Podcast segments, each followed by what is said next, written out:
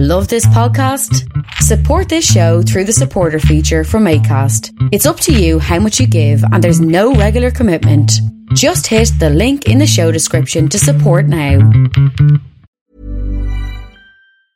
Many of us have those stubborn pounds that seem impossible to lose, no matter how good we eat or how hard we work out. My solution is PlushCare.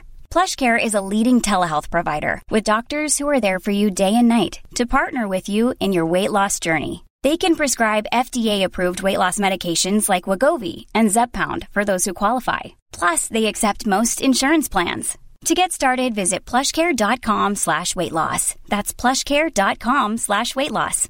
Here's a cool fact. A crocodile can't stick out its tongue. Another cool fact, you can get short-term health insurance for a month or just under a year in some states. United Healthcare short-term insurance plans are designed for people who are between jobs, coming off their parents' plan, or turning a side hustle into a full-time gig. Underwritten by Golden Rule Insurance Company, they offer flexible, budget-friendly coverage with access to a nationwide network of doctors and hospitals. Get more cool facts about United Healthcare short-term plans at uh1.com.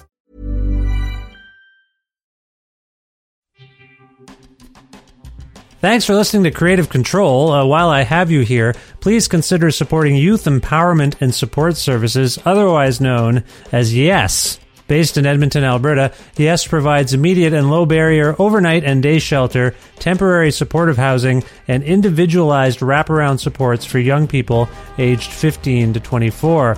They work collaboratively within a network of care focused on the prevention of youth homelessness by providing youth with the necessary supports to stabilize their housing, improve their well being, build life skills, connect with community, and avoid re entry into homelessness. Learn more about how to donate or otherwise support YES by visiting yess.org. Hey, this is Adam from Toronto, and I support Creative Control because Vish is full stop one of the best arts interviewers in Canada, or anywhere in the world, really. He approaches every episode like he's known the artist for years, creating a conversational atmosphere that gets straight to the heart of the work. No one else in podcasting gets it quite right like he does, with a mixture of meticulous research, wise artistic insights, and well humored personal connections. I proudly support Vish and Creative Control on Patreon. You should too. To make your flexible monthly donation to Creative Control, please visit patreon.com slash creative control today.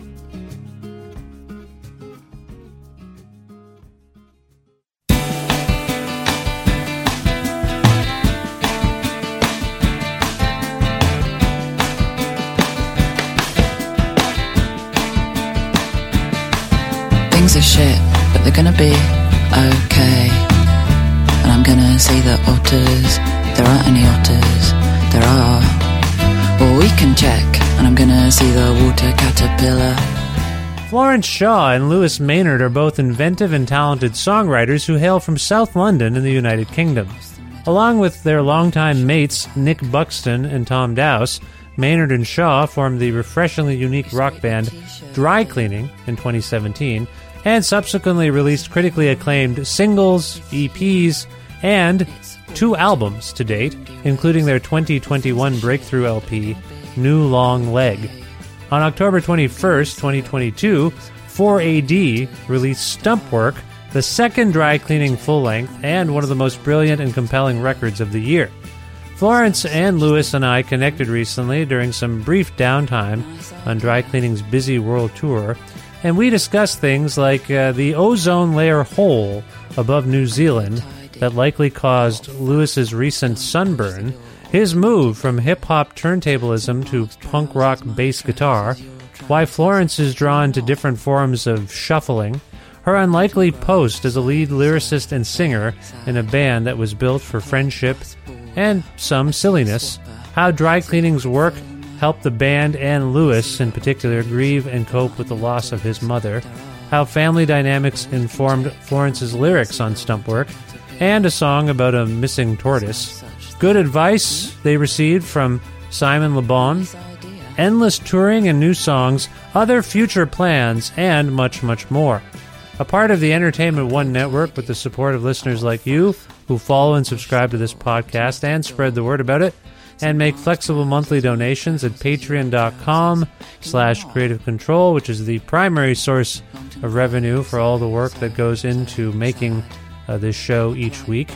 Again, please visit patreon.com slash creative control if you are so inclined to support the show with a monthly donation. With additional support from Blackbird Music, a well stocked record store with locations in Edmonton and Calgary, Alberta, and wonderful staff who will happily help you fulfill anything you want. Say you want to order a copy of Stumpwork by Dry Cleaning. I mean, that's easy. You just go to blackbird.ca, type stuff in, particularly the words Stumpwork or Dry Cleaning, and you should be able to order yourself a copy right there.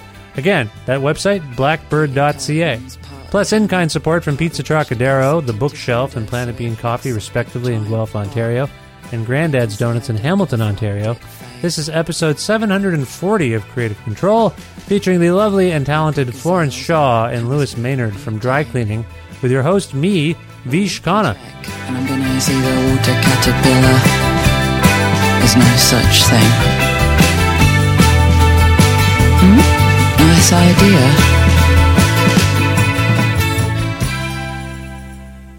Hi, Florence. How are you? I'm good, thanks, Vish. It's nice to meet you and see you, even though we're nowhere near each other. Where in the world are you today? Uh, we're in Auckland, in New Zealand. Also, I should say, how are you? Oh, that's nice. Uh, I'm good. this is uh, you. I don't know if you know this. It's like a bit of a running gag on the show where I say, "Hey, how are you?" and people say, "I'm fine," and I go, Oh, "Okay." really? I, I I don't mean to be. I didn't know that. No, it's it's just a funny thing, and I've been trying to stop myself from saying, "I'm fine too." Thanks for asking, because it gets a little awkward. And I have a theory that it's mostly Americans that don't ask me how I'm doing. You have just blown that theory out of the water. And uh, but as Canadians, we're we, we're related, aren't we? I'm a Canadian. You're. How would you designate yourself? I suppose my passport says I'm British, so let's go with that. Okay.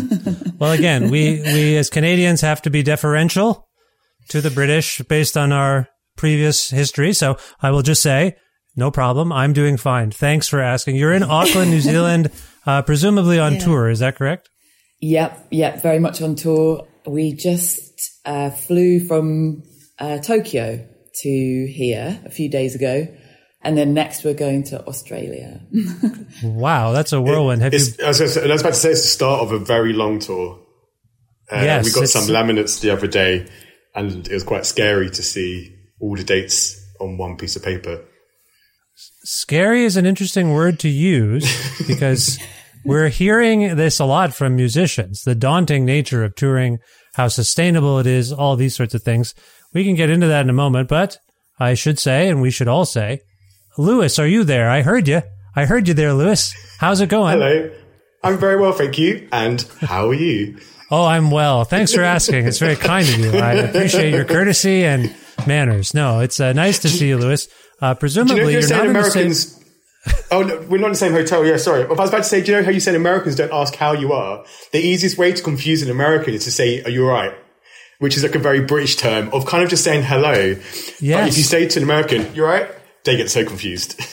What are some of the responses you get to "Are you all right"? What have you, what have you heard back? in, in the UK, you, you you should just respond, "Are you right?" back, Oh, or yeah, or like yeah, yeah. It's not really a proper question.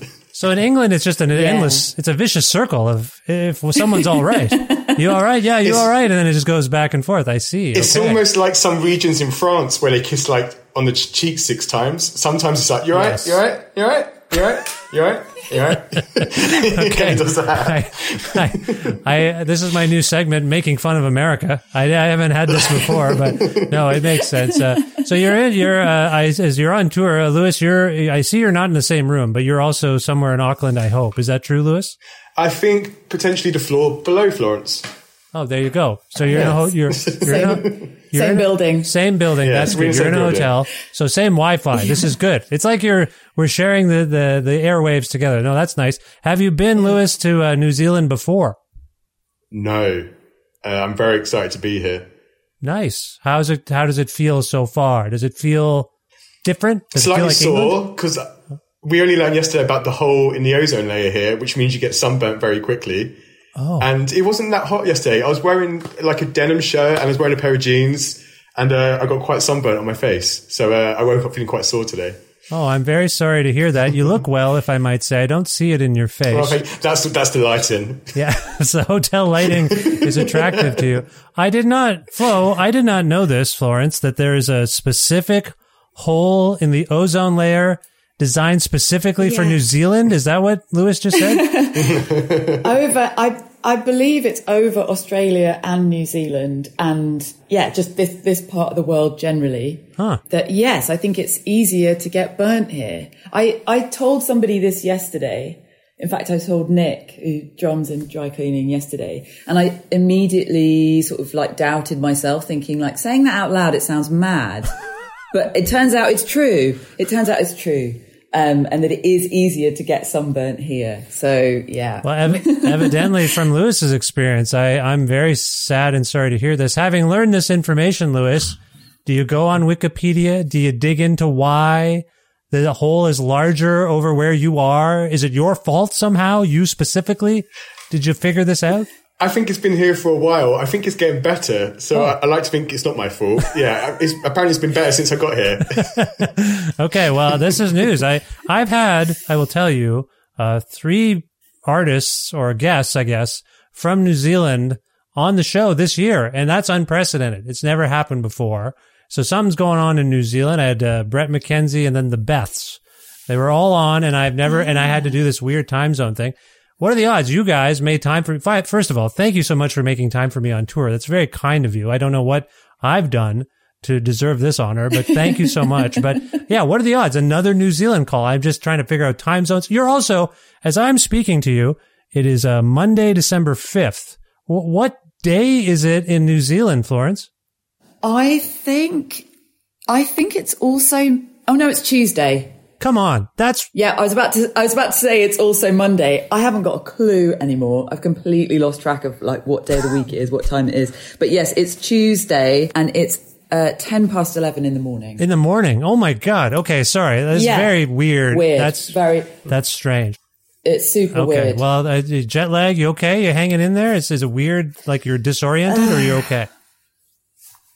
I- it's, it's the right answer from any band traveling. I appreciate that. Yeah. No, that's Which I fine. think I think we're technically the furthest away time zone wise as we can be from the UK. I think at one point in the year you can be 14 hours, but at the moment we're plus 13 hours. It's bizarre. It's so bizarre. Yeah. But I hear that people are very nice. I'm sure, Lewis, if you uh, Oh, they're amazing. stop someone on the street and ask for a balm for your sunburn, they'd hook you right up. That's what I think. Well, I actually had some when, when we arrived two days ago. I went to the supermarket and uh, they had uh, these paper bags, which we don't really have in the UK. And I put too much, uh, too many items in it. And then while I was walking down the street, it broke like very Home Alone style, and they went all on the floor. And I wasn't too sure how I was going to get my items home because I was like halfway between the shop and our hotel. Uh, and some kind lady stopped. Two two people actually stopped and both gave me bags, Oh, that's which is really sweet. that's lovely. So I've- people are I've- friendly here. Yeah, I've heard that about the New Zealand people, and that was my experience. If I may generalize based on two conversations I had in the year 2022, but they seem very nice. So that that's lovely. Well, listen, I appreciate the uh, time and place, however bizarre it is. Uh, I appre appreciate the setting. I want to thank you again for being on the show and congratulate you on your work thus far, particularly uh, stump work. It's a wonderful record. Uh, Florence, uh, I just wanted to say that uh, to you both. Uh, thank you for being dry cleaning. And how are, how are you feeling? It's been a, a successful year, I think. It's been a weird year, and I gather from some of the information I received a tough year for you guys personally. Uh, but how are you feeling being in dry cleaning at the moment, Florence? Um, great. I mean, yeah, it feels good. It's certainly strange in some ways. Uh, it's a strange lifestyle, you know. It's a weird job, but it's uh, it feels really good. Yeah. I mean, we played to like 700 people in Tokyo the other day, Wow. which, which, I mean, I feel sort of a bit speechless about. It's like so far from where we're from. And just uh, yeah, a, a completely different world in so many ways. And then there are these people there that know our music. It just is really mad. yeah, no, it, Yeah. uh, it's remarkable. You would you would it, is, do you feel like I know you're inside of it? It must be hard to tell. I don't know, Florence. Have you been in other bands before this one? I should ask you that first of all. Uh, no, no, this is this is my first band. Okay, so you have no Uh, no um, way to compare the success and the speed of the success with anything else. Not really. I mean, I was, I, I'm, I, I'm also a, an artist, so I draw and make things. Um, so I guess I can compare the amount of success I had doing that with this, which was much, much less. um, I know what it's like to make things and the audience for them be small, very small and very localized and basically be your sort of friend group. I know what that's like. Yeah, Um, yeah, so yeah, I guess that's that's quite a good comparison in a way. yeah. Uh, so so yeah, but not not musically, no. no, well, that's this is exciting. I want to get into your foray into music because it seems somewhat unlikely. But what you're what you're just saying, it just seems to be something that kind of happened. So we'll get into that in a moment. Uh, Lewis, sort of similar question: Have you played in bands before? Uh, let's start with that. Too many bands. A lot, a lot of bands. yeah, yeah, I've played in a lot of bands. Okay. Me and Nick were talking about it the other day. I think I kind of just like I think I've played in like over thirty bands, and he was 30? like, "Oh, I think it's about over fifty for me." Yeah, there's some bands which were just a rehearsal, some bands which was just a, a one show, some bands kind of maybe a tour. Yeah, Yeah, some bands I'm just like filling in playing bass. I used to do a little bit of session work. right. Um, so I used to kind of just play bass. Apparently, there was no bass players in London for about ten years, so I used to kind of play with just various bands. Yeah, I just um, I had around. to I had to go through an exercise for uh, some someone asked me to be on their own their own podcast and show. So and their request was, "Can you send me 11 songs you've played on?" And I thought they were asking me because of this work that I do, but uh, I said, "Yeah, I can. I've made like 6 7 records myself." But it's true. There was a point, I don't know if you had this, Lewis, but there was a point in the early part of this century where I had a band practice every single day of the week because I was in five bands concurrently and had to make that. Did you, have you had that experience? Oh yeah, hundred percent. I remember one moment I had two rehearsals in one day with two different bands, and the drummer from the first rehearsal was having breakfast with her housemate, and she was like, "Oh, we got a new bass player today," and then her housemate, a guitarist, was like, "Oh, we've got a new bass player coming today as well," and it turned out it was me, and I was playing in both their bands for some shows coming up. It's very weird when you're an in demand uh, person, I suppose, but also. By the way, I thought London had uh, was lousy with bass players and musicians. Why do they all come to you, Lewis? This is a testament to you and your skills Yeah, and your thank you. personality. I think, right? They all want you, even though there's like, I, I was when I was talking about it, it's like a small university town in Ontario, Canada. you, eh, you're in the heart of London. I mean, is there something about you we need to know? Are you a magical person? I'm cheap. Oh, okay.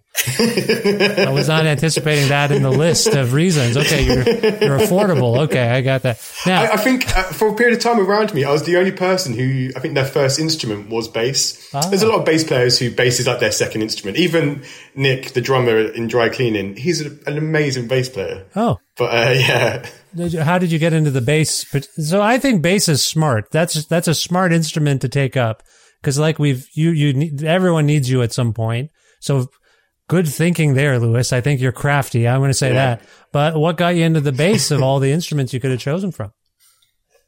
uh, my first instrument was DJing. So from like 14 to like 16, I, used, I just had like a set of turntables. And I used to kind of play UK garage and maybe like a bit of hip hop and stuff. And then I went to music college and my dad was like, you need a proper instrument.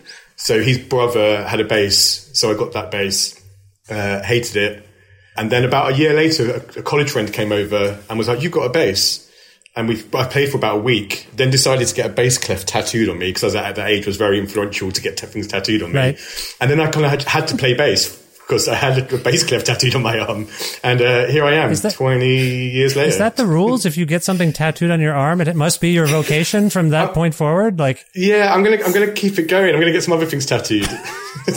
okay, the, but Maybe just- like a bit of Japanese, so didn't have to learn Japanese. That's a good call, actually. So, uh, just to clarify, when you say you were a DJ, were you into kind of turntablism, like actual, Yeah, or were, or yeah, were you exactly, just yeah. like what I'm distinction I'm making is actually learning to scratch and be a hip hop DJ, or were you into more just mixing events and things like that?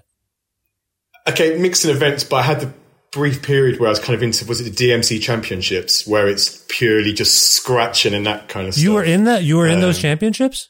No, I wasn't in it. Oh. I was into it. Oh, Me and my oh. friend would. Uh, you could buy like uh, videos of it uh, at the record shop Right. and watch them together and kind of try to do it. Right. So like Kid Koala, A-Trak, these sorts of people. Are you familiar Yeah. with them? Yeah, yeah. Okay, just making sure. Um, I just want to. That's quite a turn you took from that to bass. So that something must have happened. You got into rock at some point. Yeah, exactly. Yeah, exactly that. It was the Strokes. One day, I kind of just found them while watching TV, and it kind of kind of changed my musical listening, and I it kind see. of kind of changed it quite quickly. And and then I went to college, and uh, someone I went to college with kind of pushed lots of bands on me at once, Oh. and uh, yeah, I kind of jumped into it. Okay, well, we'll get into your influences in a in a moment, but same question I asked uh, Florence there, uh, sort of. You've been in thirty bands we've established. Were any of them ones we would know? Were any of them ones that were so busy that you were like, "I this is my life now," uh, or was it all like you said, job? We were kind of jobbing. It sounds like. Yeah, there was um there was a period where maybe I was doing a handful of shows a month. It was never full time work. Okay. It was uh it was but at most part time work. Yeah. Yeah. So as a musician, you must know uh, success can be one in a million. You, you don't know, like Florence was saying, like I, I, I was an artist and now this is happening and it's surprising. Does the success of dry cleaning thus far, does it surprise you, Lewis? Given, given the kind of music you're making, I would say, I mean, that's got to be a fact. You're not going for the arenas. Sorry, guys. This isn't meant to be disparaging. I'm not suggesting you're trying to fill a stadium full of people. I mean, it would be great. I'm sure it could happen. It's so great. I love it. But I'm just saying you're not, you're not going for that commercial sound. You know, you're not going to get on the radio, even though it's happening. I'm babbling a little bit, but I'm trying to defend myself from insulting you. I'm sorry. Now, Lewis, are you surprised, knowing what you know about music and, and how success works, are you surprised by how quickly uh, dry cleaning seems to have ascended? How quickly, yes. It's the first band I've been in which I listen to for pleasure myself. So I think maybe that says a lot about it. And I think that kind of, it's the first band where I think my friends have turned around to me when we've released records have been like, this sounds more like you than anything you've done in the past. So I think it's a very true to ourselves project. And I, so I kind of, I like the idea of the success that we get from it as in it's like a nice story of being kind of just do what you, the sound you want to make. Yeah. Um, and it kind of, it kind of, it worked for us. Now, Florence, I want to ask you about how you know Lewis and the other members of this band. Uh, but since it's germane, did you had you seen Lewis play music before you started playing together? Oh yeah, plenty of times. We'd known each other for about 10 years, something like that, when we started the band. We met, Yeah, yeah. we met when we were like 18, 19, right? Yeah. Oh. Yeah. So yeah, we've known each other for a long time. So yes, I had seen him perform a lot. He's also, I mean, it's worth saying that he's a great performer. Like really, uh, people talk about the way that Lewis moves on stage and performs on stage. It's, he's got his own thing and it's, uh, yeah. So I was, I was pretty thrilled to be in a band with him. Nice. Uh, just to just to follow up on that, Lewis, do you have any uh, performative heroes, people whose stage presence perhaps influences your own? I think in the same way where musically I get influenced by stuff, I bring it in and it comes out very different. Like in my head, I think of Tina Weymouth when I'm performing Oh. a lot, and I do not look like or act like Tina Weymouth on stage. Now and again, there might be like a slight crab motion sideways, but it never comes out how you want it to. I, I, I I've observed this about comedians. When a comedian uh, is about to do an impression of of someone else, I can see their whole body, their physicality is trying to change. It's not just the voice. I've seen it on talk shows all the time. You, you can see it. Their eyes just change as an actor. So I wonder, do you, Tina Weymouth, a wonderful bass player from Talking Heads, do you picture her? Do you, does she fill your soul as you're turning into Tina Weymouth? How does that work for you? Uh, yeah, now and again, as in, it's just uh, a nice. You, you, you could get distracted so easily on stage, and your mind could go in so many different directions. Right. So, kind of just to focus on someone who you love and adore, and to kind of channel their energy. Yeah. Okay, Yeah. I've got it. Okay, Florence, uh, your similar kinds of questions, I suppose. I I, I want to know more about what got you into this realm uh, Yeah. to follow up on what you were saying earlier. And within that, do you have musical influences that you can share with us as a writer and as a very unique singer? I'm curious about those things. Can you talk about that a little bit? Yeah. I, I always find influences tricky because my listening habits are not, they're not very linear. I jump around a lot and I don't, also don't often listen to albums. I'm kind of a Oh. real, uh, I feel like I'm a shuffler. Remember when shuffle came in as a feature? I was Uh, yes, kind of like I'm- exact, yeah. I was like exactly the right age where from that point on, I just like never listened to albums again. And I always listened to like just tracks on their own. So it's funny. It's like, it's not a really traditional kind of musicians sort of, I can't reel off albums and bands in the same way that some musicians can. And I was always listening as a fan rather than a, someone who was also making music because I Yeah. only been doing that quite recently. But in terms of writing, there were a few people that I, I always listened to the words in music. When I was younger, I was a really big Smiths fan. They're definitely the first first band I listened to where I felt really excited about the sort of potential of lyrics and the kind of themes, like wh- where things can go beyond love songs. And al- also just like humor, how funny lyrics can be. And also, I'm a big fan of Bjork's lyrics, actually. Yeah. I really like. She's obviously writing in a second language, and I I enjoy. I enjoy what what that kind of leads to. It's almost like sometimes sentences in her writing are very long, and sometimes you can tell when she wants to be really specific or she wants to be more vague, and it's done in such a way that's that's I think I think potentially influenced by the fact that it's a second language, and I really enjoy I really enjoy the sort of um, unpredictability of that. going back, but I going mean, back to your your love of shuffling. Yeah, right. Yeah, yeah, yeah. It's like, uh, yeah, there are so many people really uh, who, whose whose writing I I really like, but it's quite it's fairly random. Well, Uh, that I think everything you're saying checks out in terms of your approach as a singer and as a writer, if I may say. I feel. Do you Hmm. feel like shuffle? Like so, for those who are, who am I kidding? No one young listens to this show. Look how old I am. I was going to say, for those who are younger and don't remember shuffle, there might be people who don't know the technology, but shuffle. Uh, I think you're referring mostly to the CD. Well, no, I guess iPods had them too, but CD shuffling yeah, was quite different. It was like you pressed a button on your CD player, you put your record in, Yeah. your CD, Yeah. and you press a button and it just picked your, it picked its own sequence. So you didn't have to listen to the album in order, which was kind of weird. I didn't understand why that was. There was also the iPod Shuffle. That's right. it's yeah. that I I'm thinking Yeah. of literally the shuffle, so the MP3 feature, Right. Because it's it's almost hard to remember that that was at one time an, a new thing. that like that, that, that they actually av- they Yeah. actually advertised as a feature. They'd show the logo and be like shuffle. you know that seems so Yeah. weird because that's just really normal now. Does But, it, uh, do you think, yeah. Florence, that shuffle kind of anticipated the prominence of internet music consumption? Because what you're getting, Yeah, totally. when you say I don't listen to an album, I like to go on shuffle. I'm an albums Mm-hmm. person myself, and I like because I think records uh, represent uh, uh, context. Uh, Mm-hmm. a band, a band, where a, a band is. Sorry, I have like uh, you can see maybe to my to my left, I have a bunch of records, and if I pull one of those records out and it's from 1965, uh, the odds are good uh, you can find out what that artist was going through in that week or month they were making the record, or what was going on socio culturally, historically, and how all of that seeps into their music. It may they may not be writing about a riot or an assassination, but you know it's in the air, right?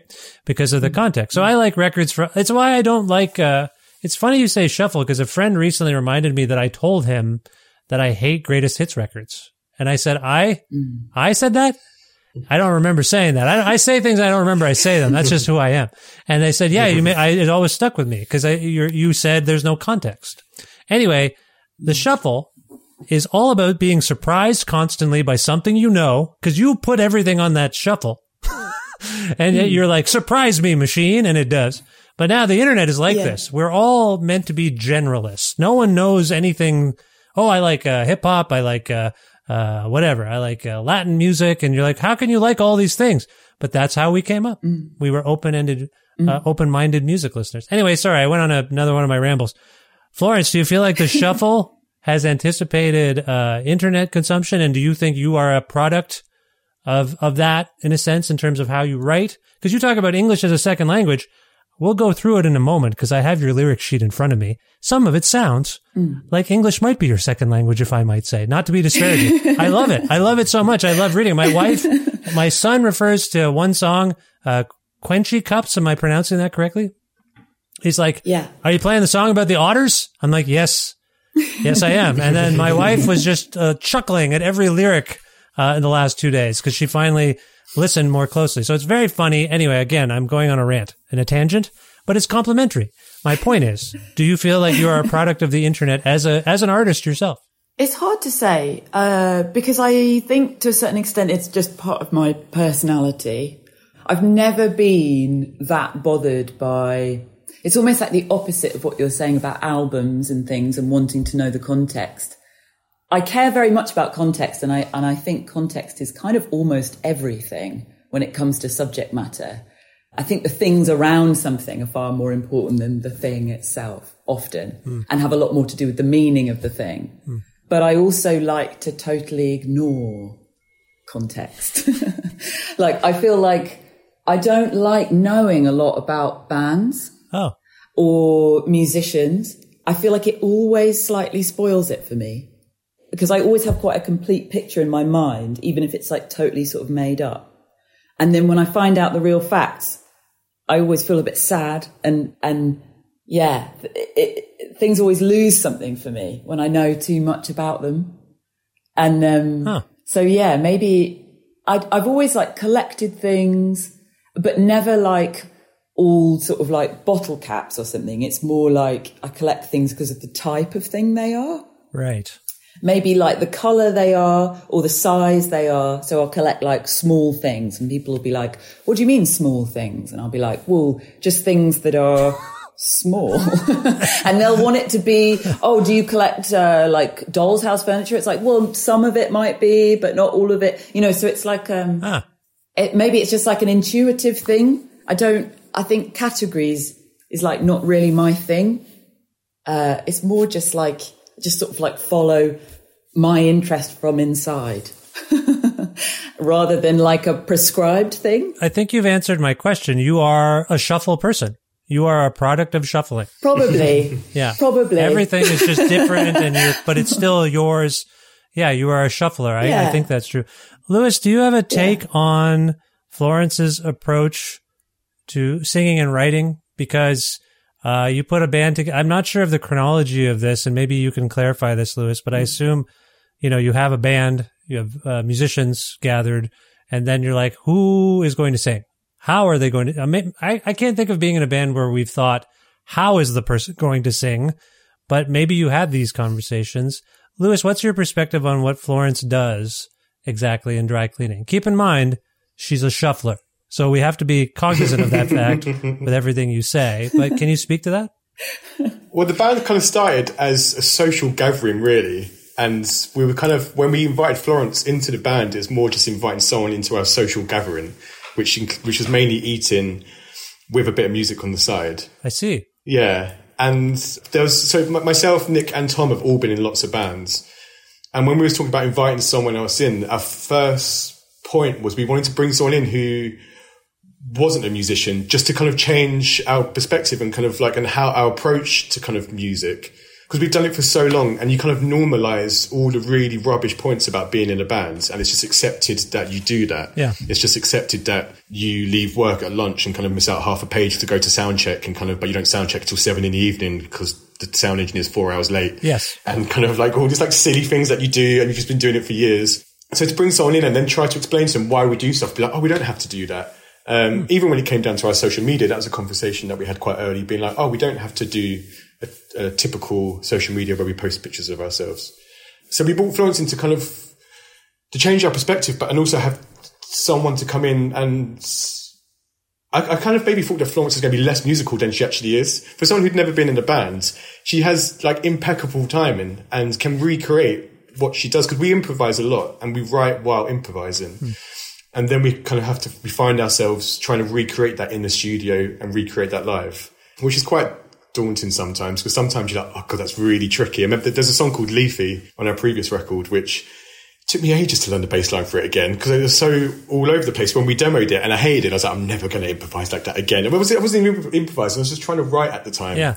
But um, Florence's approach, and I've never been in a band where the vocalist writes at the same time as the rest of the band and kind of creates their parts and melodies and kind of rhythms. So that's really interesting because as a bass player, I get to play off Florence more than I would normally a vocalist that's fascinating because I think with the wonderful band dynamic you have, the singing could have maybe gone in any which direction, but I don't know. I know people apply post to various genre signifiers and you've gotten some of them, but there are parts of this, like I come from kind of a punk background. So there's parts of it. I'm like, this is like a, could be a post hardcore thing. Like it, it could be a, I mean, some of it feels very postmodern for whatever that means. I don't know if that's necessarily a music genre, but there's like a self awareness to it that I love. I just love the music so much. But you could have easily had someone screaming over every song and we would have been like, yeah, that makes sense. You went a different way, Lewis. Like that's fascinating to me that you have someone who primarily is speaking, but when they aren't, and let's just pretend Florence isn't here right now. And when they aren't, it's a bit like when I hear you sing about Gary Ashby and you put that little lilt in like Gary, like it, it's so lovely. It like opens up the record all of a sudden. so I just want to go back to Lewis for a second on this. Like, did you articulate what you wanted to, like you talked about the cliches, I think, and what you didn't want, but did you articulate what you thought uh, Florence could be doing within this dynamic? Like, did you guys have a conversation along these lines? No, I think Nick had sent Florence some was Grace Jones tracks is that is that correct? Is that correct, Florence?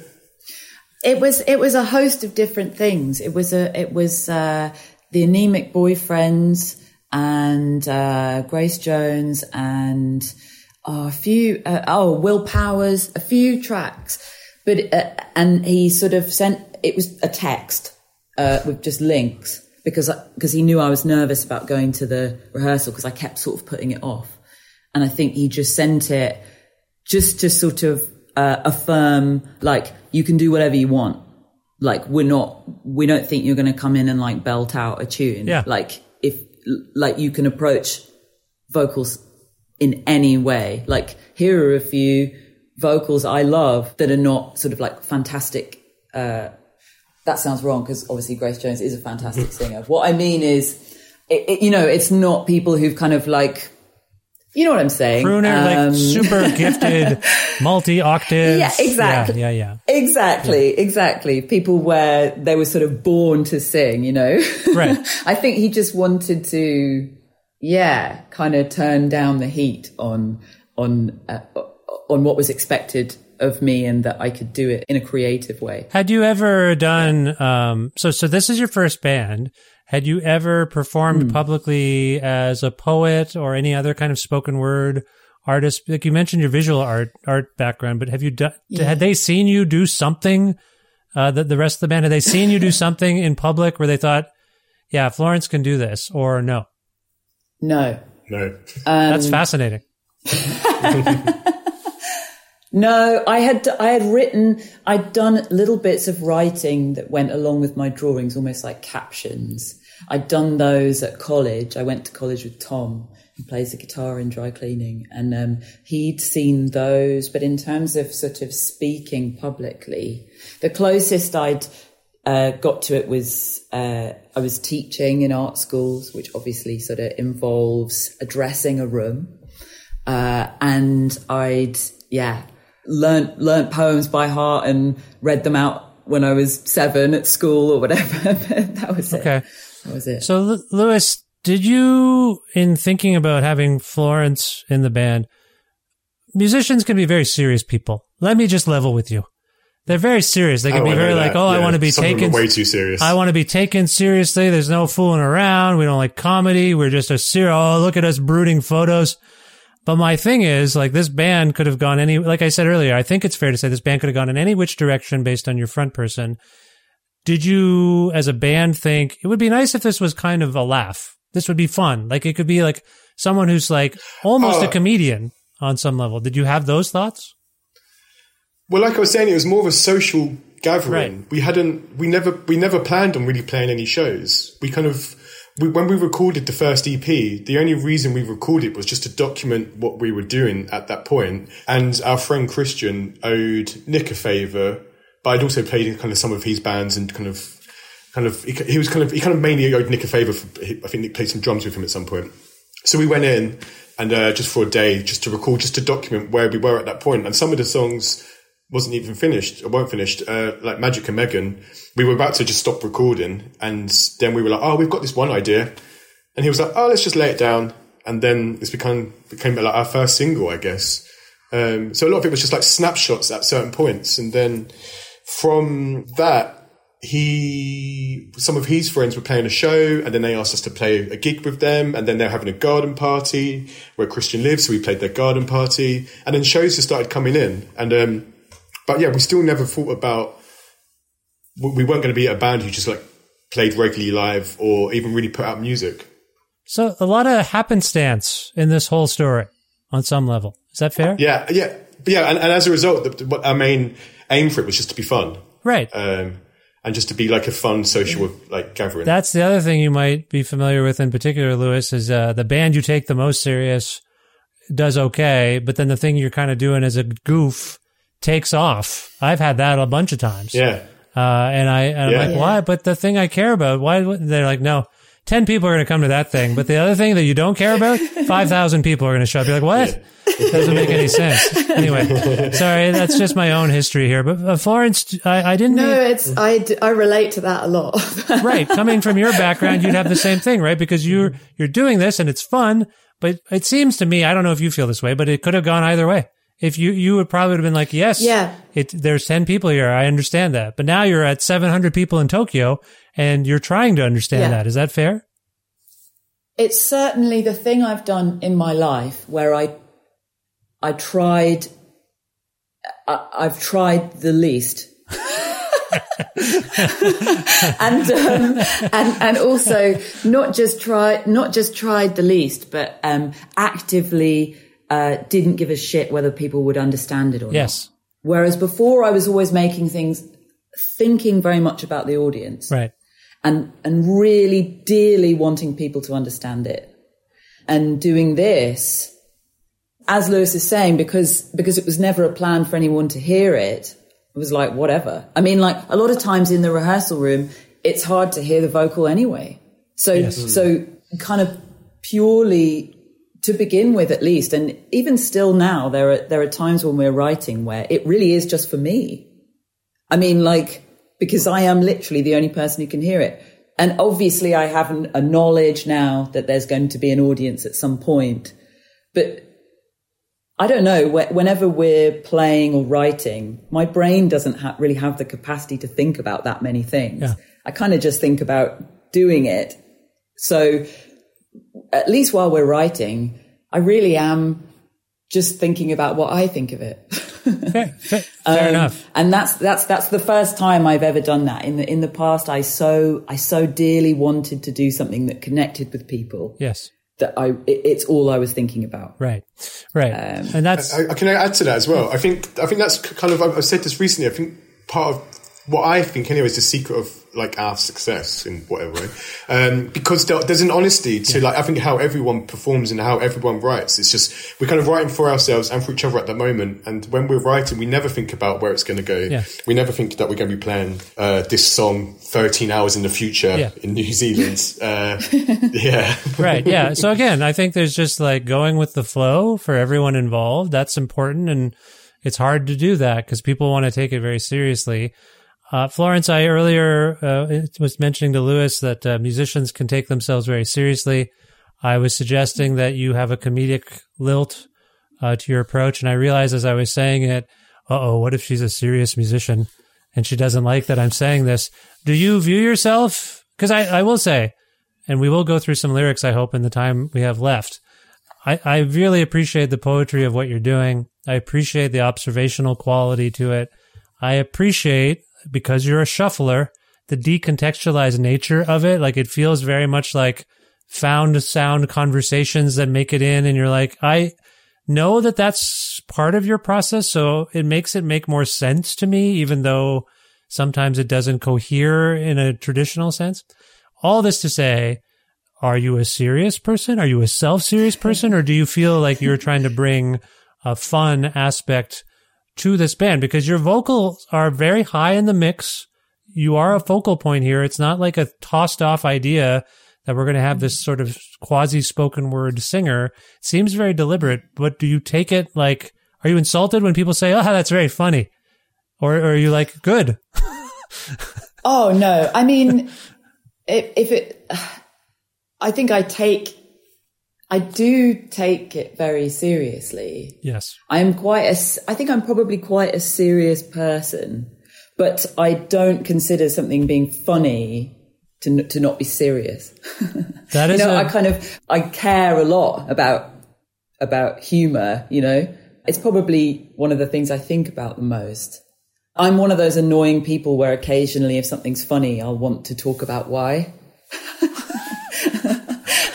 Which is like a nightmare. That's like the most boring thing you can do, you know, like analyze the funniness of something. It totally kills it like immediately. Well, And maybe. when I I'm in a- when I'm in a, when I'm in a group, I do have to like try to not do that. Like not talk about like, oh, that's really funny because uh, when he said that earlier, it was like this, da, da, da. and I can see that people are like, yeah, yeah, like shut up. you're ruining, you're So, ruining like, the kind yes. of thing we liked about it by talking about it too much. Yeah. Yes, exactly. I do. I do things like that sometimes. So it's kind of yeah, both. I guess. I I, I really like silliness. I like to be silly. It's like one of the things that I, it calms me the most. I'm happiest when things are just kind of absurd and unexpected things happen. I really like silliness. Well, it seems to me maybe, and I, I, I know you mentioned some potential influences and whatnot, but are you someone who feels like just being a lead singer in a band is inherently sort of silly? Like just the, the Totally. yeah. Yeah, it, it's. I think it's.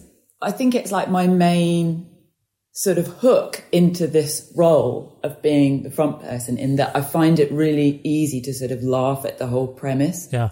and and also laugh at the at the fact that it's me doing it. I feel I feel an unlikely person, and also something I do find funny is like that there are lots of times when I find it kind of inherently painful to be the front person. Yeah. And that, that is funny to me. Like the idea of somebody sort of squirming the whole time, but doing this thing that is like basically about showing off or often about showing off or wanting lots of attention.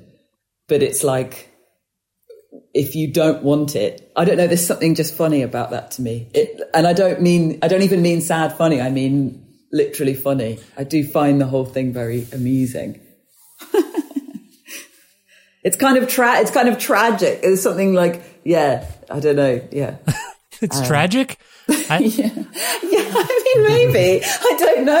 It's just, it just seems like a hilarious thing to accidentally wind up doing. Yeah, no, that's what I'm. I think that's that's what I'm.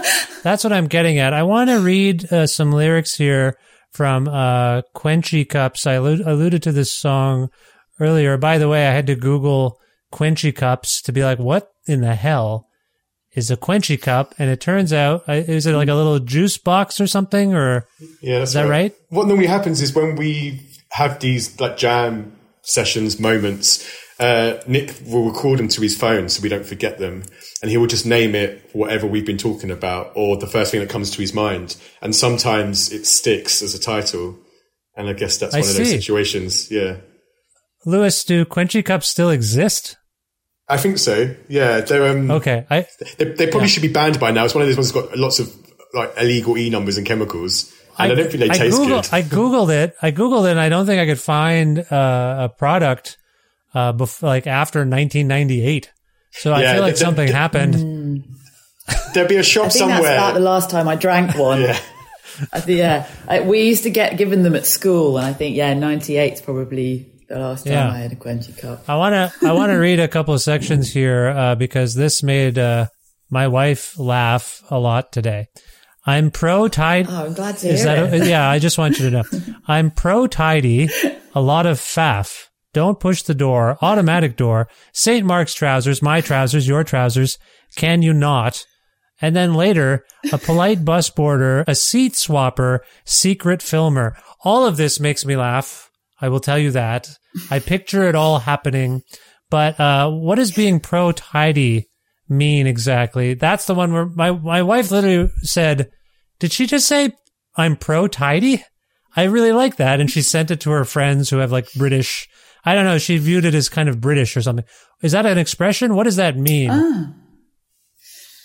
No, it's not an expression. Um, it's always a surprise to me when things come across as British because, yeah, It's your- obviously it's it's, a by it's a byproduct. delivery, yes. it's a byproduct of yeah, yeah, yeah. It's uh, uh, yeah, it's not intentional, but um, yeah, pro tidy. I think I was just I just like be I like to be tidy. But maybe it's maybe it's but maybe it's it's also to do with you know so I often struggle to be organized you know so it's I'm sort of doomed to be a person that loves tidiness but just like can't be or struggles to be So this is autobiographical. I sorry, I said earlier that this feels Yeah. very observational. Like maybe you overheard someone say something.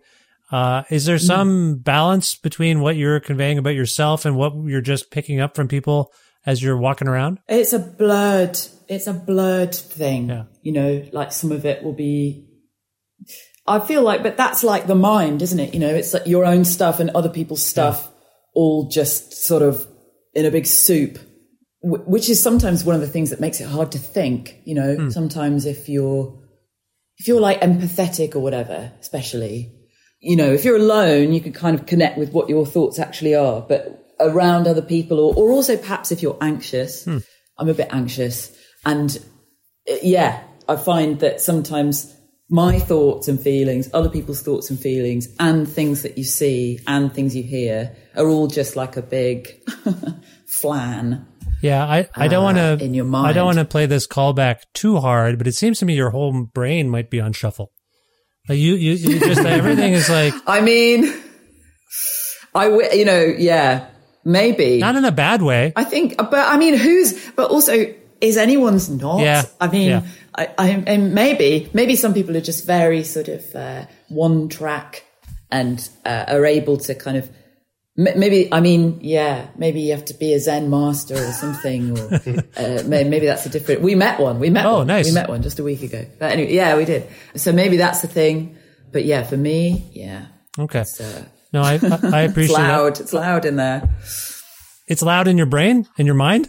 Yeah. Okay. Yeah. I can tell. I just want you to know. I can kind of tell. Uh, Lewis, do you have any take on uh, Florence's uh, lyrics on this particular record? And within that, I wonder if you, I know, uh, my condolences to you, Lewis, in particular. I understand you lost someone very close to you, and I'm going to ask you to speak on that because I think it's relevant uh, to this band and this record.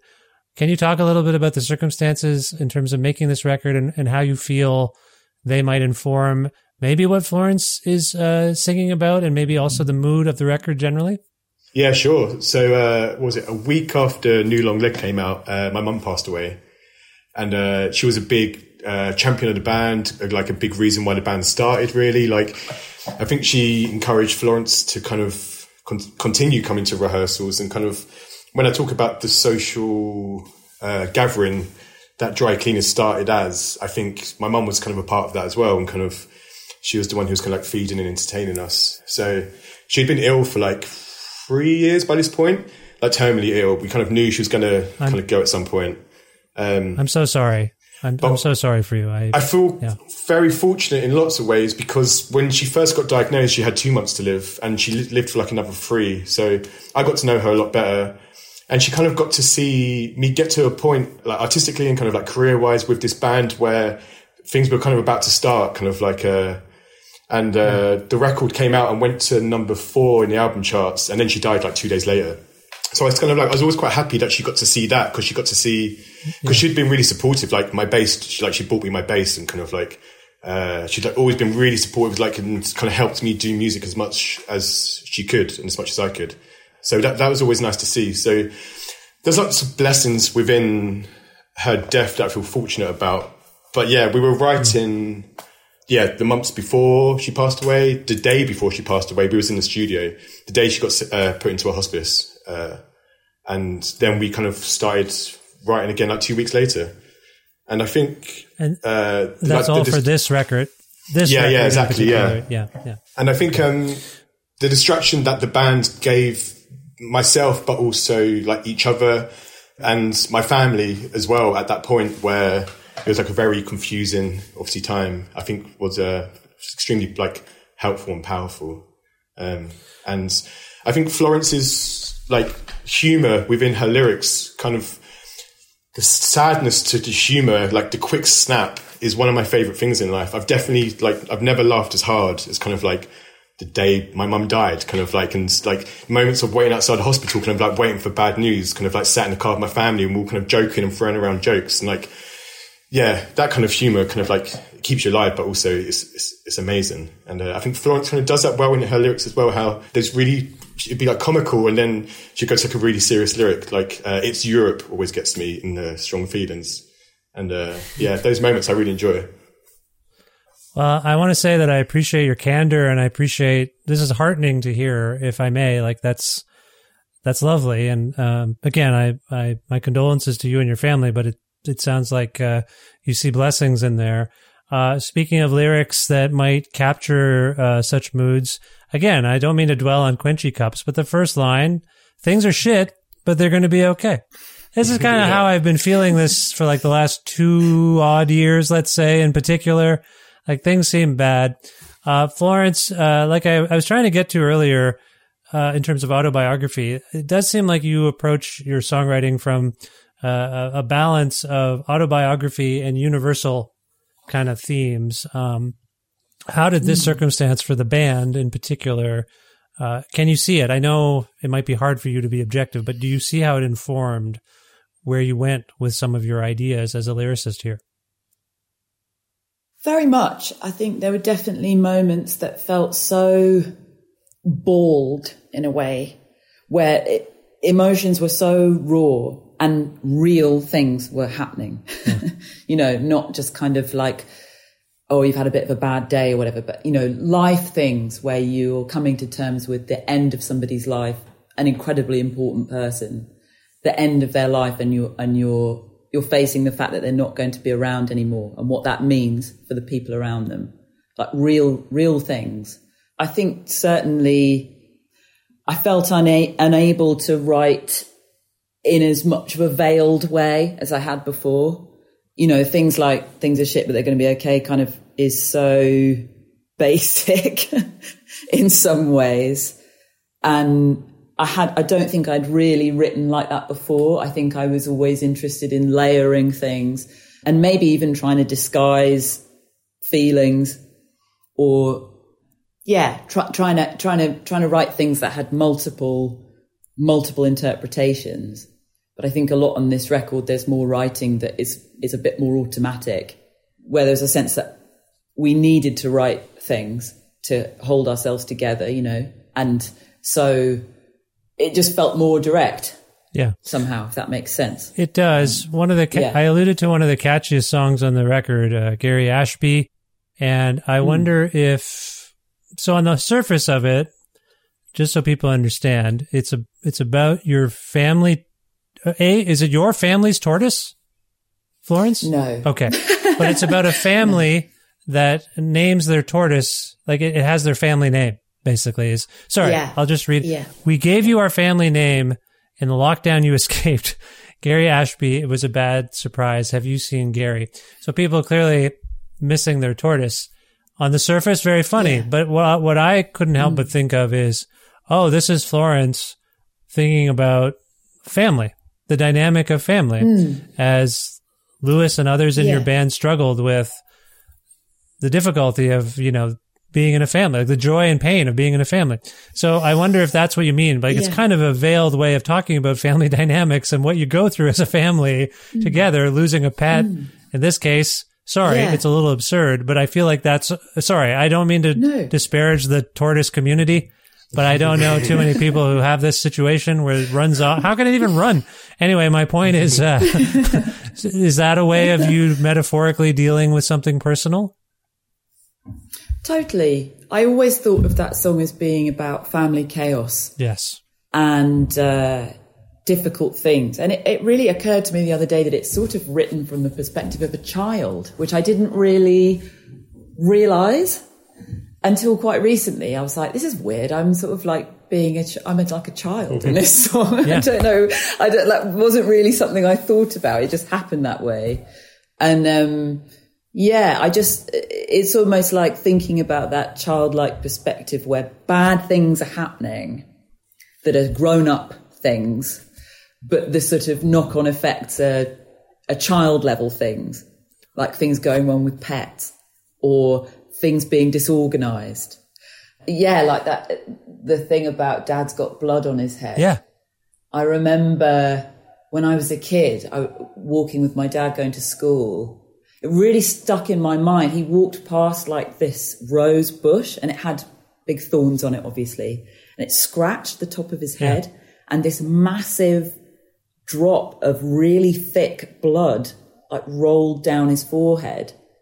And it was like very shocking to me as a child because it was like that moment of like, oh, my dad can get hurt. Yes. Right. you know? And I'd really like never seen that before because I, I, you know, I thought of him as like a really tough, uh, yeah, just an untouchable guy. And this funny little accident happened just as we were walking to school and he was just kind of wiping off going, oh, scratched my head. And I was, and he thought it was nothing, you know, he just wiped it off, but I was like shell shocked. and, uh, yeah, that's really stuck with me as something that was kind of quite, and you know, maybe that's a little of, of what we sort of saw in the last year or so where something happens where you feel like you've leveled up a bit Yeah. in life. Yeah. Where you think, right, okay, bad things can happen. uh, that, that are maybe on a scale that I hadn't really sort of felt before. It's interesting to me that you invoked being shell shocked uh, when we were talking about a song about a tortoise. That was uh, quite, quite a connection that you made there. I never even, I'm shell shocked by the song. In fact, no, I, I, I appreciate everything you're saying. Um, and I, and I, pre- are there, there things about the record that people have processed in a way, Florence in particular, that have surprised you? Like, cause I think, uh, Always. there are. Yeah. Yeah, always. I think um, it astounds me that I just thought people would think it was a load of old nonsense, maybe, or like I don't know. Like when I, I know I'm aware that the way I write is can come across obscure. Obviously, I'm aware of that, and I just I'm always really pleasantly surprised by people's imaginations, how they can link things together that are so the real reason things are written is so specific really and often so personal that there is no way somebody could know why why one line comes after another or something like that. But it still seems to come across in a whole variety of different ways. People apply their own stuff to it. And and that thrills me really. I think that's really great. I really like that I, I, I just want to say I appreciate what you were saying about being surprised that people thought or, re, or recognized maybe that that song Gary Ashby was being sung from a child's perspective. I don't want to go too far down this road, but how many of us have heard adults talk to their pets like they're babies? oh god Guilty. That baby talk. yeah. So I, I I allude to your singing. Have you seen Gary? Mm-hmm. Have you seen Gary Ashby? Like your mm-hmm. voice is up like a child's almost. And mm. so uh, maybe that's what people are mm. picking up on that innocence of mm. like, "Hey, can you help me Where is Gary? and and but I think an adult with an animal becomes a Yeah. child, and it's it's Right. very fascinating. Anyway, mm-hmm. that's just my armchair psychology. I don't mean to No. bombard you with, but there's some there's some to it there, and I feel like that's swimming around in this record that um, uh, the innocence of an adult and a child. I feel like is swimming around quite like maybe we'll see otters. Are there otters? We'll see this instead. Like I, I don't want to extract too much meaning from this in a sense because I, like you, I appreciate the mystery, but there is this like childlike curiosity to your lyrics here in particular that I find fascinating. And I think it speaks to kind of that family dynamic of, oh my God, my dad can get injured. Oh my God, we're mortal beings. Like I didn't, I thought he would be here forever. That's a huge revelation for a child. Anyway, uh, similar kind of question for you, Lewis. Is there anything about the reception to Stumpwork or dry cleaning generally that has surprised you to the point where you're irritated? Where you're, it's not, it's not exactly the same question, but as you go forward, people foist things upon you. You're this, you're that. Uh, is there anything that you're like, ah, the reception to this record or the band generally where you're like, cut it out. I, I, you, enough. I don't want to hear this anymore. Anything like that? You kind of touched on it earlier when you kind of just said post. There, we went through, we're kind of out of the other side of it now, but we went through a long period where people just saw all spoken words, well, with a guitar as post punk, and that was the only, that was all post punk is, is just spoken word with a guitar. Yeah. Um, which I think kind of did benefit us when it came to the media slightly. People would write articles about spoken words. So we kind of rode that wave a little bit. Yeah. But um, I hope with the new record, we've kind of opened it up, especially with like Anna Calls from the Arctic, to kind of show. Because I don't have an issue with the term post punk. Most of the records I listen to are post punk. It's just not the genre that people refer to it as now. I see it as like post punk is like an early 80s thing. Yes. Kind of like a. Gang I of see kind Four of like- or something. yeah, and kind of like, and we've like Grace Jones and kind of like, uh, like my favorite record label is like Z Records. And kind of like, it's like noise to disco.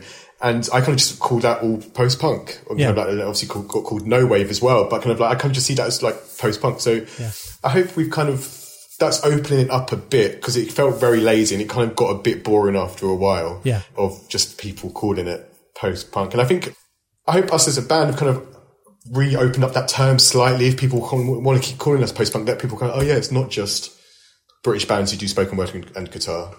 Do you pay much attention? So did you, are you just to focus in on Stumpwork? Like have you paid, do you pay much attention, Lewis, to what people are saying about your band or this record?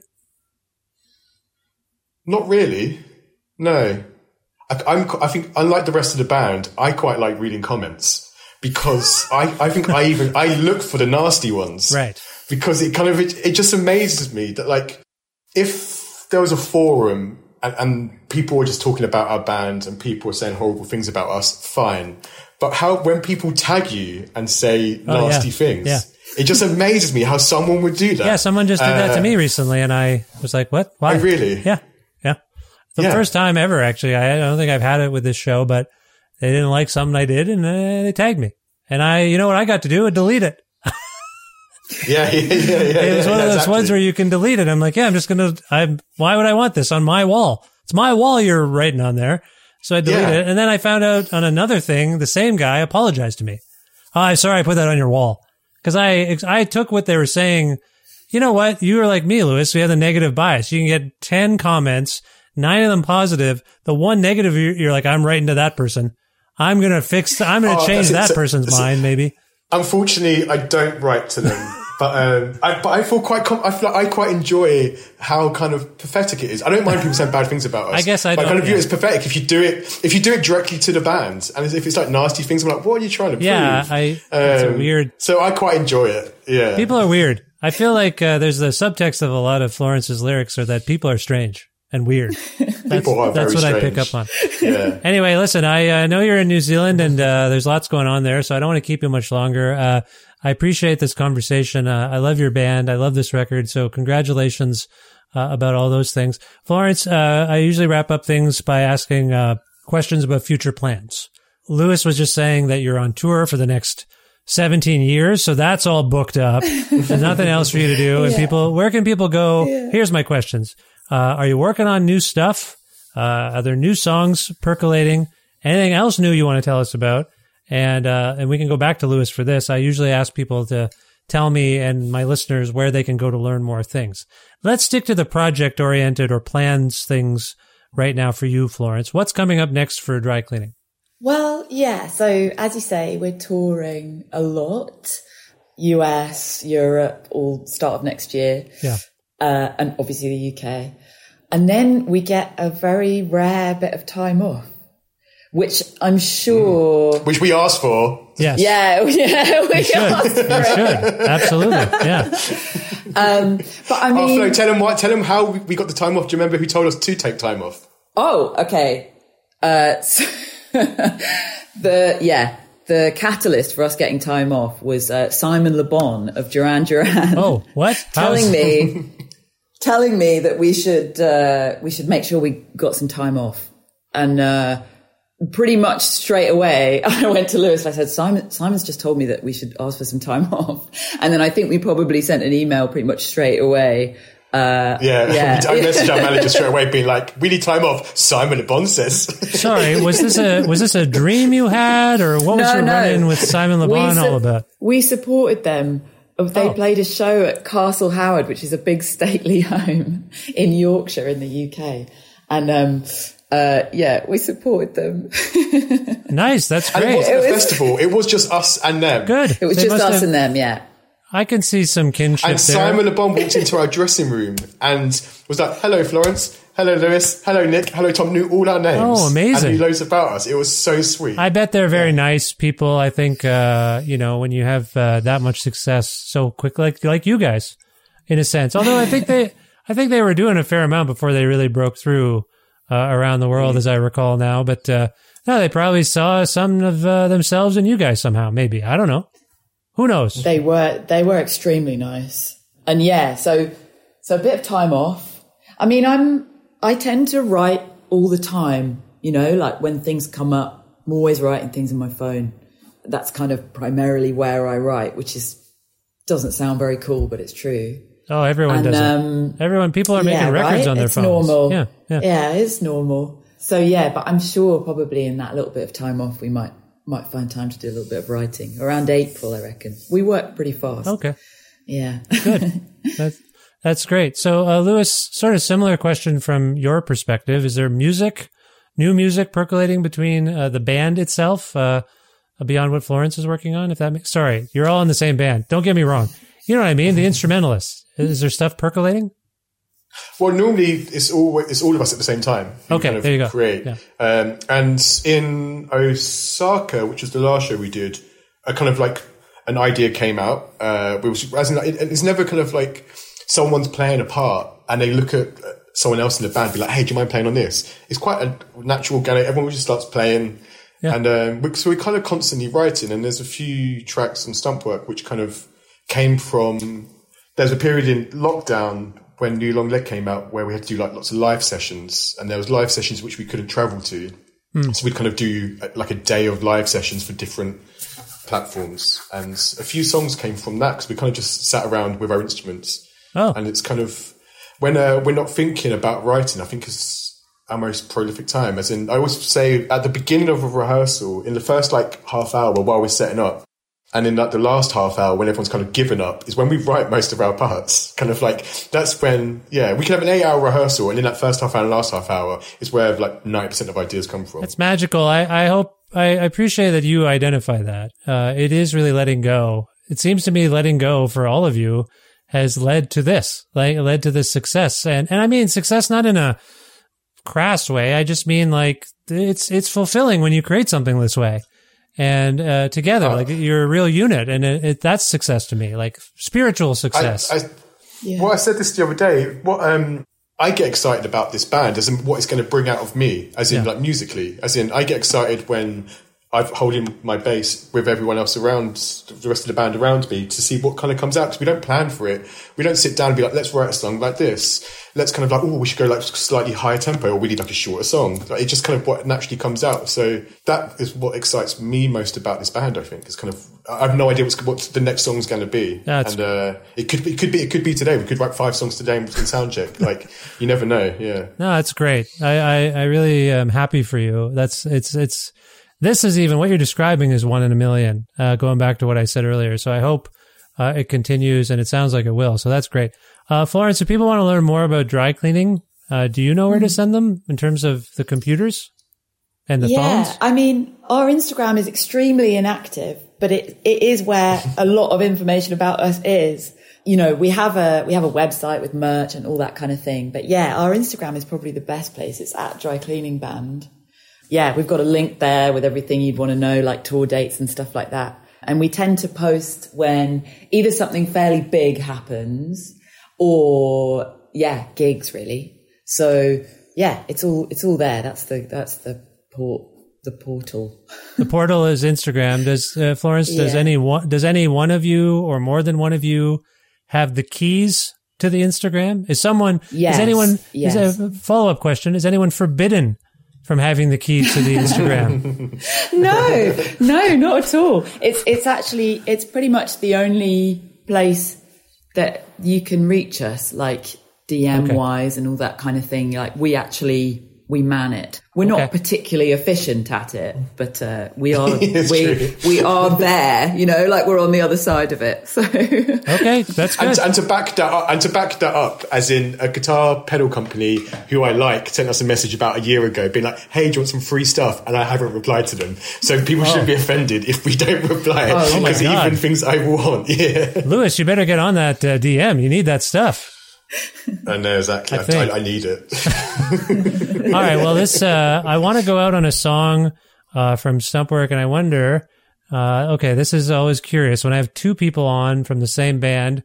Uh, I'm going to pick one of you to choose it, but it's subject to debate. One of you can veto the other one, and then we have to go through like a parliamentary procedure to get the song approved. It's it's a bit arduous, but I hope we can have some agreement. I guess is where I'm coming from. Florence. yeah, I'm going to ask you to pick the song. Lewis, this means you have veto power and you can pick something else. We can have a debate. Florence, can you pick a song from the new album for us to play uh, for people right now? yeah. I I would choose No Decent Shoes for Rain. And why would you choose that song? I'm really fond of it. It's my favourite at the moment. We also recorded it. It's a first or second take. So it was a bit of a surprise that it turned out, you know, that we like it so much. You know, we don't usually just rattle things off like that. And I think we all thought it was like a first run through, but there was just something a bit magic about it. Does this not also uh, have a complimentary reality TV style music video? Yes, it does. yeah, it does. Some behind the scenes footage and I I think didn't thought about that. spy spy footage. It seems like like some of you don't even Yeah. know you're being filmed through windows and you're putting on your mask and just trying to live your lives and someone's Yeah. surveilling you. Is that okay? I, I, sorry, I'm Yeah, describing it for shot, everyone. it's shot like we shot it. It's us filming it. I think Yes. almost exclusively. But yeah, it's so it's a little bit while we're on tour and a little bit at Rockfield where we recorded the album. Yeah. Uh, lots of us sitting on sofas basically. I feel like I got to know you from that video a little bit. Like I, I will say, it Oh, was very- nice. has an intimacy int- intimacy to it. Like I, I saw your, I got your personalities came through, and uh, Hmm. it, it made me relax a little bit because we don't know each other. I didn't know what it was going to be like. Uh, you know, you're very serious. We agreed. You're self-serious musicians. Don't like to have a laugh. Just kidding. Sorry. It's very, it's very funny and very uh, charming. Uh, Lewis, the ball's in your court. Do you veto this selection or do you agree? It was a lovely selection, wasn't it? Uh, I agreed with all of. I've never been in a debate class before. We don't have debate class in the UK, but um, I do agree with all of Florence's points. Uh, it is also one of my favourite songs on the record, and it's one of my favourite songs to currently perform live. We get to uh, I get to improvise a bit, kind of in my parts towards the end of the song, which um, I always quite enjoy doing as well. But I feel like you've mentioned Kwenchy Kups quite a lot of times now, and I feel like your audience kind of need to hear that song. Well, here's the thing. By the time they hear this, I, I will have made it so that the the introduction of this episode, let's say under the under when I introduce you guys in post production, really behind the mirror here, I'll put Kwenchy Kups there, and it'll be like a Uh, bed. well, I, I take I take back my my point then, and uh, no, it's I- it's a valid a valid point. I'll give them a little sip of Kwenchy Kups if you know what I'm saying. and then it'll fade out, and then we'll be talking. They'll hear us talking for like an hour, and then at the end they'll hear this song and uh, no decent shoes for rain, and uh, that's it. That's how it'll work. Is that does that make sense? That makes a lot of sense. I've, and, and I think that's a, that's a good, that's, that's like a nice happy medium where everyone's happy. Everyone's Yeah. happy. This song, by the way, I don't know if this is a coincidence, references New Zealand. Did you Oh, did you know that when you picked it? No. It's another creative control miracle. All right, let's just hear it right now. well, and- but you know what? You know what the problem with that is? Okay, every time we play somewhere and the name of the place is is in the song, I get really distracted and I forget the words. Like this happens in. Uh, I remember the first time we happened in Tokyo? Yeah, it happened in Tokyo. The first time we played in the Netherlands, there's a line in Strong Feelings that goes uh, "figures in a Dutch landscape," and I completely zoned out immediately after that line because I was Oh, no. obviously sort of staring at a room full of Dutch people, and uh, yeah, so, so, something sh- something short circuited in my brain at that moment, and then I forgot all the rest of the words. So that's probably going to happen tonight uh, with uh, this. well, it, it also it also may happen in it, it may happen in New Zealand. It may also have to happen in France, Switzerland, Northampton, Exeter, and Egypt. They're all mentioned. These are all things you got to mark on your calendar. It's like, uh oh, I don't know what's going to happen. Well, anyway, I- I'm just teasing, just making jokes. This is No Decent Shoes for mm-hmm. Rain by the wonderful band Dry Cleaning from their beautiful album Stumpwork, one of the best of 2022. Florence, Lewis, I, I really enjoyed this myself. I hope you did too. I, and I hope we speak again someday. Best of luck in the future. Thanks very much, Vish. Thank you very much. Lovely to meet you.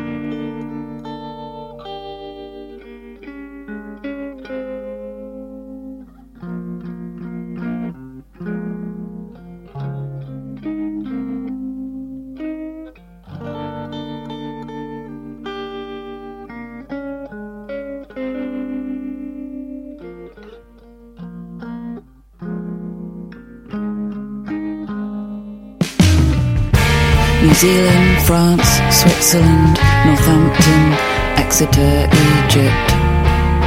It won't do to cry about it.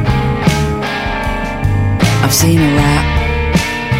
I've seen a guy cautioned by police for rollerblading. Let's smoke and drink and get fucked.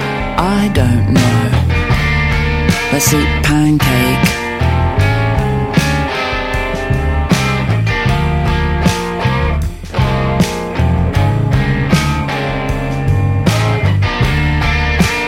Take control of my mind or body anytime. Why do I trust you?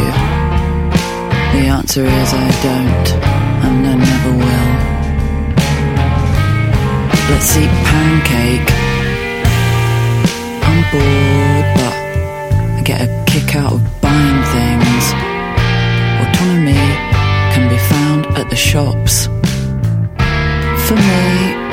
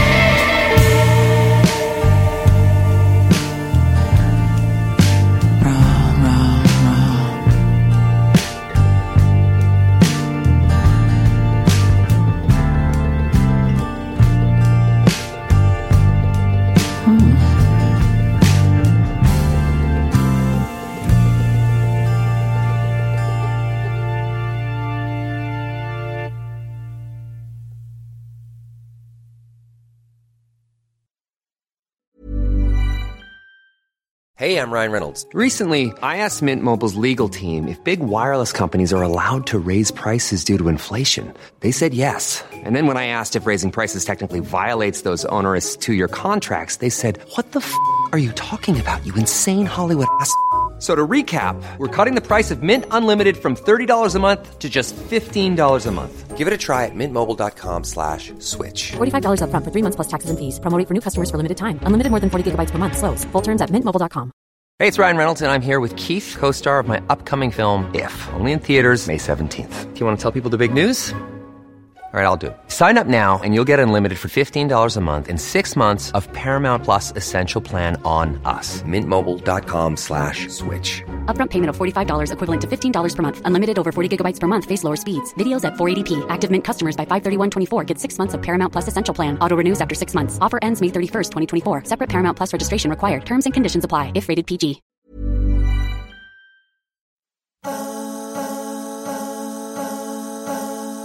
This has been a pretty great year for me in terms of music discovery. Just uh, getting into bands that I've kind of heard about a little bit, and then actually digging into their catalogs or their new records and whatnot, and uh, feeling that that feeling of like, holy lord, this is great. It's exciting to discover new music. Dry cleaning is no exception to this. I just want to thank Florence and Lewis for making time for me uh, to talk about dry cleaning on this the 740th episode of Creative Control, which is part of the Entertainment One podcast network and is available wherever you get your podcasts pretty much. If you can't find an episode that you're looking for, or if you want to learn more about me and sign up for my monthly newsletter, please visit vishkhanna.com. You can like Creative Control on Facebook or follow the show on Twitter at vishcreative, or you can follow me directly on Instagram and Twitter and Hive, which may or may not replace Twitter for me, I don't know, at Vishkhanna. Also, please visit patreon.com slash creative control to make a flexible monthly donation to sustain and support the work that is done on this uh, otherwise independent podcast. Uh, $6 American or more a month grants you access to exclusive content like uh, uh, you get the episodes early. Uh, sometimes I dig into my audio archives and uh, resurrect some old tape from previous radio or print interviews and I put them up there. As we're speaking, I'm uh, I enjoyed uh, watching Steve Martin and Martin Short uh, host uh, Saturday Night Live because I have to review it for a magazine, and I watched it. I just qualified that because I people are like, "You watching SNL every Saturday, Vish?" I'm like, "Yeah, well, I have to. It's part of my job." But I love them so much, and uh, I talked to them three, four, five years ago. It was a, a true honor to talk to Steve Martin and Martin Short. That's the kind of stuff that wasn't meant for the radio. It was meant for a print thing, but I find it in my hard drives and whatnot, and I say, "Hey, let's just, let's present this." So, anyway, it's that kind of stuff. And also, if you're interested in receiving a Creative Control T-shirt at that six dollar or more level, message me on Patreon, and I will get you one while supplies last. Thanks again to the wonderful Alberta record business record retailer Blackbird Music, which you can learn more about and uh, order things from uh, their website there, blackbird.ca. Also, want to thank Pizza Trocadero, The Bookshelf, and Planet Bean Coffee in Guelph, Ontario, and Granddad's Donuts in Hamilton, Ontario for their in kind support for this show. Thanks as always to my friend Jim Guthrie for letting me use some music of his on Creative Control. You can learn more about Jim at jimguthrie.org. And finally, thank you so much for listening to this episode with Dry Cleaning. I hope you found it interesting and compelling. And if you don't know the band, you'll check them out. And if you do know the band, I hope you gain some insight into them as people and their process. And I hope you will subscribe to this podcast or follow it on whatever you use and tell your friends all about it. That helps a lot. All right, I gotta go. I'll talk to you very soon. Bye for now.